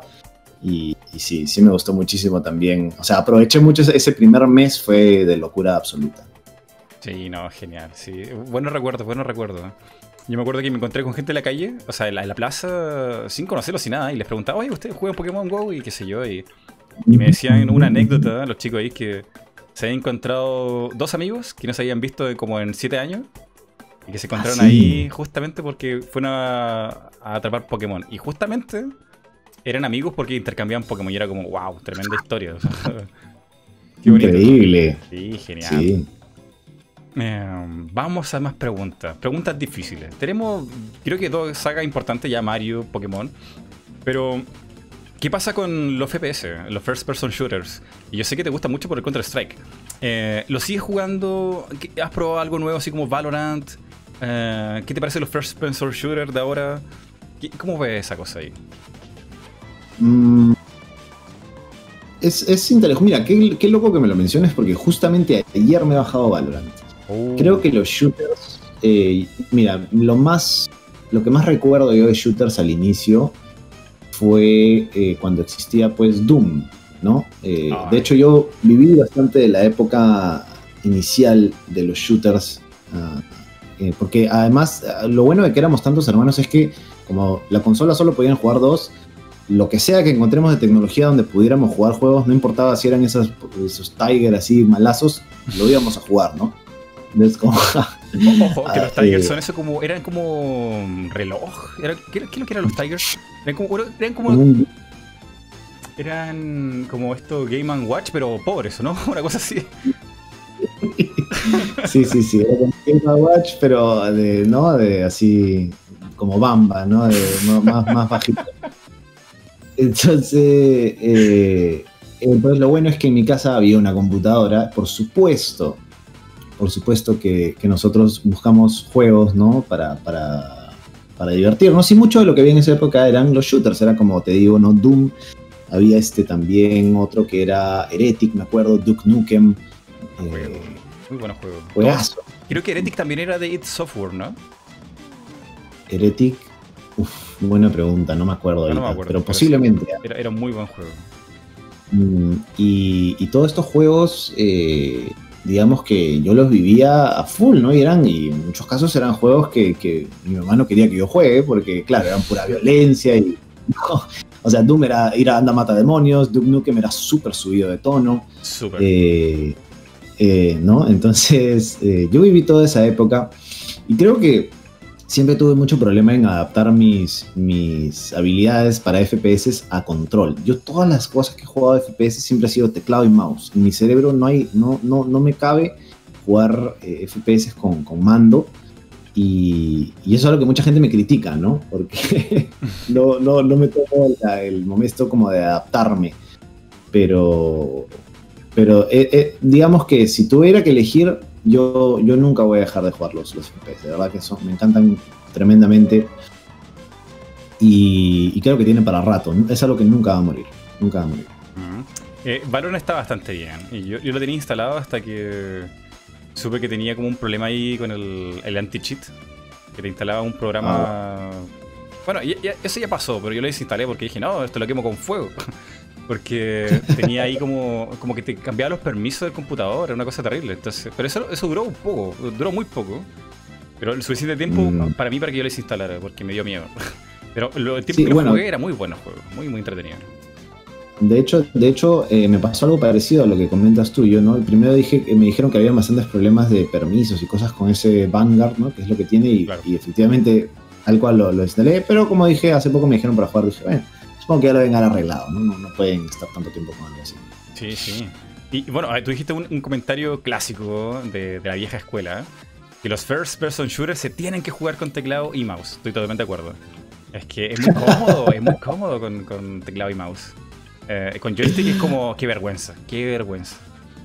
No puede ser. Yo no puedo, no me da, no me da el cerebro. Así como no me da el cerebro, para, por ejemplo, para jugar Fortnite. Eso, o sea, para mí, eh, no, no tengo nada en contra del juego. Ojo, me parece un juegazo, me parece que, que ha hecho cosas que nadie ha hecho. Pero sí debo decir que para mí, construir ya es, es otra cosa. Ya no, no. Mi cerebro dice, ya, ya. O, o- o disparas o construyes, pero las dos al mismo tiempo vas a requerir de mucho entendimiento. Y hay gente con una habilidad impresionante para construir. O sea, en, en un segundo te construye una torre. O sea, te pone la puerta, las ventanas, Sí. como wow. O sea, eh, hay gente muy, muy habilidosa. Bueno, y también hay gente Es que ahí te verdad. muestra que, que se puede jugar los FPS con joystick. O sea, hay talento y hay mucho talento. Que es, que es un poco la dinámica, creo yo, que existe en juegos de batalla, ¿no? De, de pelea como Street Fighter, ¿no? Que la, la famosa este, disyuntiva entre arcade stick y mando, ¿no? Mm, Sí, sí, sí. Eh, el- el- exactamente lo mismo. Es como que hay gente que no consigue jugarlo en un joystick. Tiene que ser con. con ¿Cómo se llama? La- Las palancas arcade. El arcade stick, sí. Sí, sí, sí. Eh, bueno, pero esas cosas son. Ya la gente como que se ha abierto mucho más la cabeza a probar cosas distintas Sí. y ya. Cosas un poco más del pasado. Pero Sí, e- era interesante eh, escucharlo porque justamente los FPS se jugaban bien. Gente, o sea, gente en el chat. Los FPS se jugaban muy bien en PC porque el PC no tenía limitaciones de hardware, tenía. corría todo, todo muy bien, muy bien. Ah. Pero los FPS en consola no corrían muy bien, tenían problemas de frame rate, bugs, y en general, o sea, mejor jugarlo en PC, porque no, aún no está a la altura de las es. consolas. Es más, mira, sin ir muy lejos, ¿no? Un juego que a mí me encantaba, ¿no? Que era un, y era un FPS de consola, era GoldenEye, ¿no? El de 64. Oh, es cierto. Pero, shh, o sea, comparar los controles que yo tenía en Counter, porque ya en esa época eh, ya, ya existían shooters ¿no? de, de computadora, comparar eh, el control que yo podía tener en una PC versus el que tenía en GoldenEye era abismal, ¿no? Era, claramente me gustan mucho más, o sea, me encanta el juego, pero prefiero mucho más el teclado y el mouse, eso sí, Sí, estaba sí. clarísimo, ¿no? Y no sé si te habrá pasado lo mismo con Doom que a mí, pero yo tengo en mi cabeza un montón de datos inútiles eh, de videojuegos que, que ya no ocupo, pero que se me quedaron como grabados, o sea, tatuados en el Y cerebro. de QD y de. Sí, y de DQD. Dios mío, sí, tal cual. No sé cómo tal Yo de verdad quiero olvidar de- el código, pero no puedo, o sea, No, no, puedo. nunca. Lo tengo así tatuado en mi cerebro. Me, me habías dicho ahorita, y mira, hace tiempo que no me acordaba y te lo he dicho así, y de DQD y de KFA. Eran Sí. los dos cheats que eran para full vida y full armas, creo. Sí, Sí, te, te da lo mejor del juego, o sea, te bloquea cosas que te tardaba un buen rato y, y se disfrutaba más el juego con el cheat en realidad. Sí. Ay, que- y, y- y mira, mira, lo tiene el mismo problema que yo, no nos podemos deshacer de esos datos absurdos, que ya no lo ocupamos, no, tienen ninguna utilidad, pero están ahí tatuados, no, no hay como se- uno se lo pueda sacar. Sí, sí. Ahí van a estar para siempre, Mighty. Sí, O- ojalá que los siguientes juegos de id Software también sigan ocupando el código porque no, no- yo no creo que tengo más espacio para, para más código, no, no, que sigan ocupando el mismo. esos, los de Konami y nada más, creo. Creo que también había uno en Rambo, en... pero no me acuerdo en qué juego de id Software. Rambo, Rambo, Rambo, no me acuerdo. Mira, Así. no me puedo olvidar de los, de los, de los códigos. Eh, amigo. Toro, tenemos una hora Dime. 20 minutos. Yo creo que estamos llegando ya al final, como ya se la, Ujú. la- la despedida de la, de la transmisión.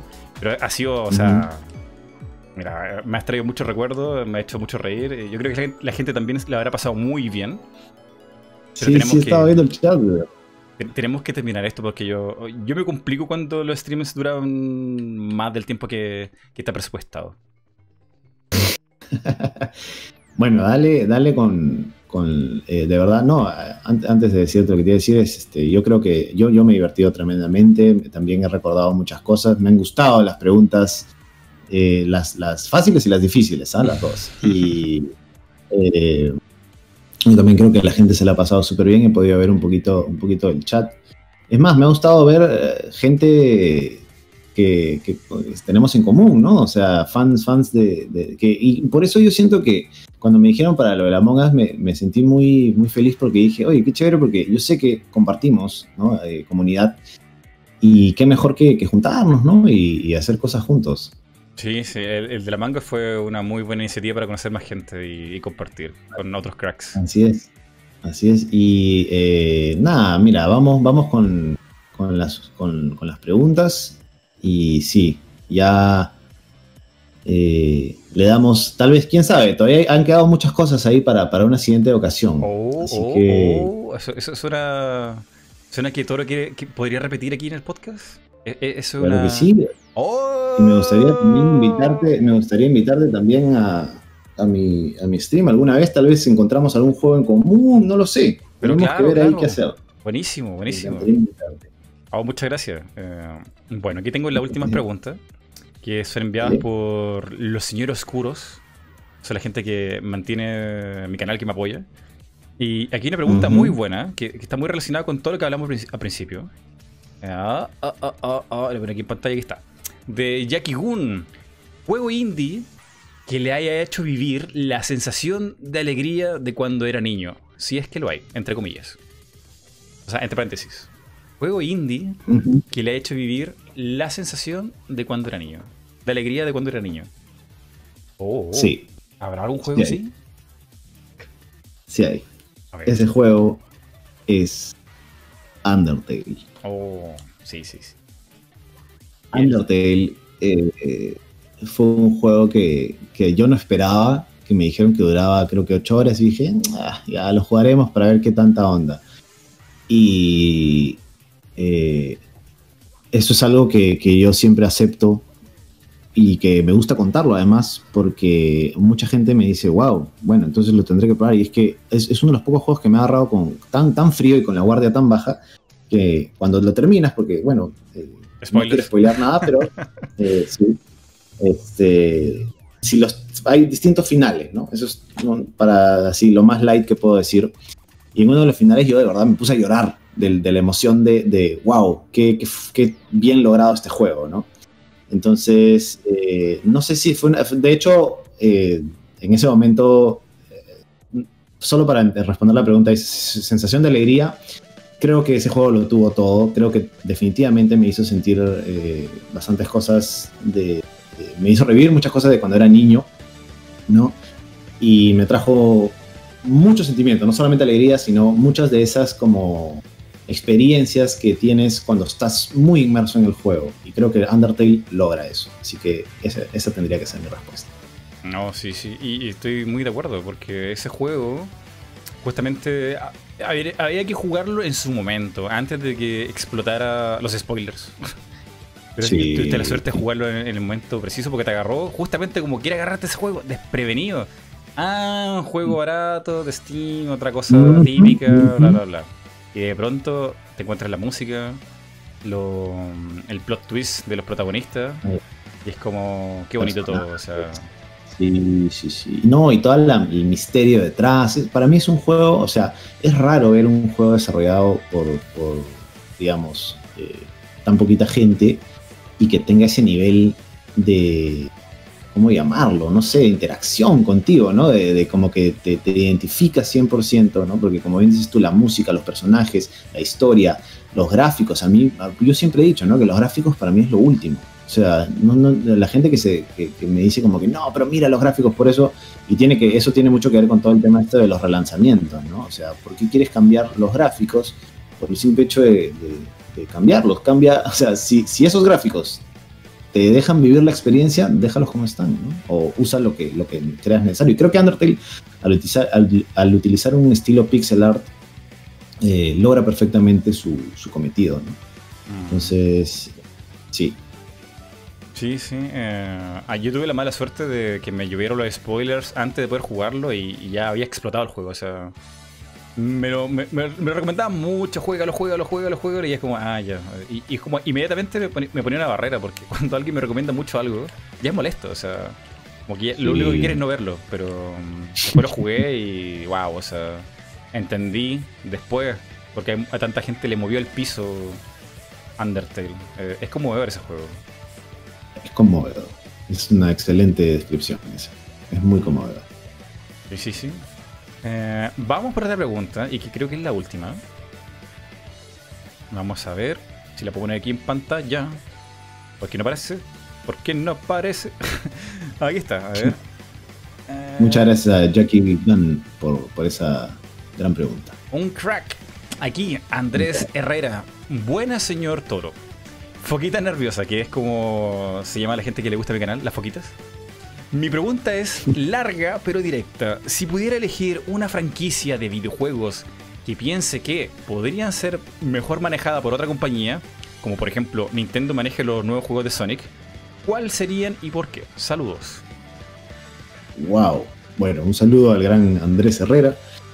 Eh, a ver, es una pregunta buena, es una pregunta que me agarra un poco frío, la verdad. Creo que alguna vez he pensado algo así y, creo que si, me quedara, si nos quedáramos conversando un rato más eh, saldrían otras, otras respuestas. Sin embargo, voy a, a contestar lo primero que, que, tengo en mente ¿no? ahorita, que es Castlevania. Definitivamente creo que no se le hace justicia a Castlevania eh, con, con, los juegos, digamos, el rumbo que tomó la saga después de Symphony creo que fue bastante pegado a lo que a la gente ya le gustaba. No quisieron irse por nada extremadamente innovador, salvo ya elementos del juego, como eran la historia o los, moves y lo demás. Pero el formato era bastante parecido, ¿no? Era como, estamos en un castillo, vamos a matar a Drácula de distintas maneras. Entonces, ahorita, si tú me preguntas, yo diría que, que Castlevania y tal vez en un segundo lugar no es que tenga nada muy fuerte en contra de Capcom, porque tengo algunos problemas con Capcom, pero, o sea, no, no, no problemas reales, sino de. Parece que ese Wrath of Azura no, se olvida. ¿eh? no se olvida. generó, generó ahí discrepancias realmente. Este, creo que podría ser Street Fighter también. Me parece que Street Fighter tuvo muy buenos juegos, pero el 5 no me gustó.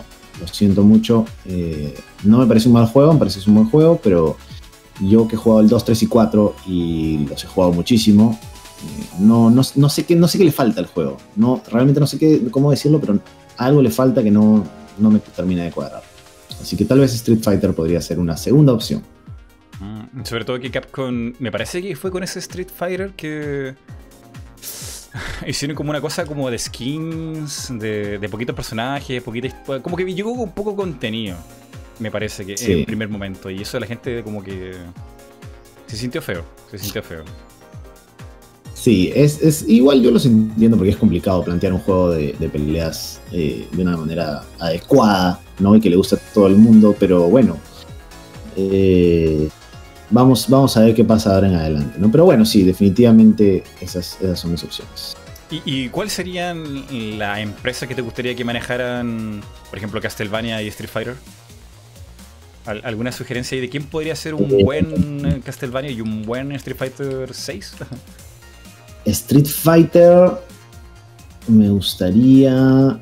Bueno, Castlevania se lo daría a Square. Porque oh. como ahora tiene elementos RPG, ¿no? Y todo esto, me encantaría que, Square Enix lo, agarre. Y Castlevania me gustaría que tome un rumbo más mm, al modo de sus inicios. Y creo que cuando estuvieron bajo el ala de Nintendo se hizo bien. Así que yo, le, yo se lo daría a, Nintendo meramente, para que trate de innovar tal vez, ¿no? Porque yo, como te decía, ¿no? creo que el tema, mi, tema era de, con Castlevania era el tema de la innovación. Creo que ahí Nintendo les podría dar buenas pautas. Claro, se, quedaron un poquito ahí como estancados después del Symphony se, notó como un poco reciclado, quizá, de no saber cómo manejarla mejor. Sí, o sea, no, no quiero ser injusto, ¿no? Porque también he jugado varios esos juegos y, me han gustado mucho, pero como bien dices, ¿no? Tal vez creo que eh, se volvió un poquito, un poquito monótono en algunos casos, ¿no? El formato y, eso le molestó a mucha gente. Y, bueno, los, los números de venta no mienten, ¿no? Es por algo que, que van cayendo mm. progresivamente. Bueno, en general, en general Konami tiene todas sus franquicias como medio olvidadas, ¿no? Silent Hill, Castlevania, y tiene un montón se fueron por el mobile. Sí, se fueron por el mobile. Eh. Sí, sí, están ahí con los, bueno, con los mobile, con los pachincos. ya otro día hablaremos de toda esa, toda la disyuntiva que existe entre los mobile y las consolas. Sí, sí. Ya. Vamos a dejar hasta aquí el podcast multiverso. Ha estado muy, muy, muy bueno.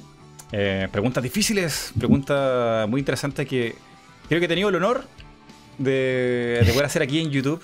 Eh, he buscado muchas otras personas si lo hayan podido hacer y creo que no, creo que no, creo que soy primero, así que me voy muy contento en ese sentido. Y, y, Toro, muchas gracias por tu tiempo y por compartir aquí con nosotros un ratito. Muchísimas gracias a ti, mi querido eh, Mighty, y de verdad el honor es todo mío de haber estado aquí. te agradezco tremendamente y espero que nos veamos pronto, una vez más. Oh, buenísimo. Eh, gente, muchas gracias por estar aquí. Toro, aquí nos despedimos. Cuídense, cuídense y ya nos veremos en otro podcast multiverso. Adiós, adiós. Toro, despídase. nos vemos. Ah, ok. Eh, eh, vamos, vamos a decirlo así. FM. En esta despedida, quiero mandarle un saludo muy especial a todos los que han estado viendo podcast multiverso. Nos vemos en la próxima edición. Adiós, adiós. Adiós.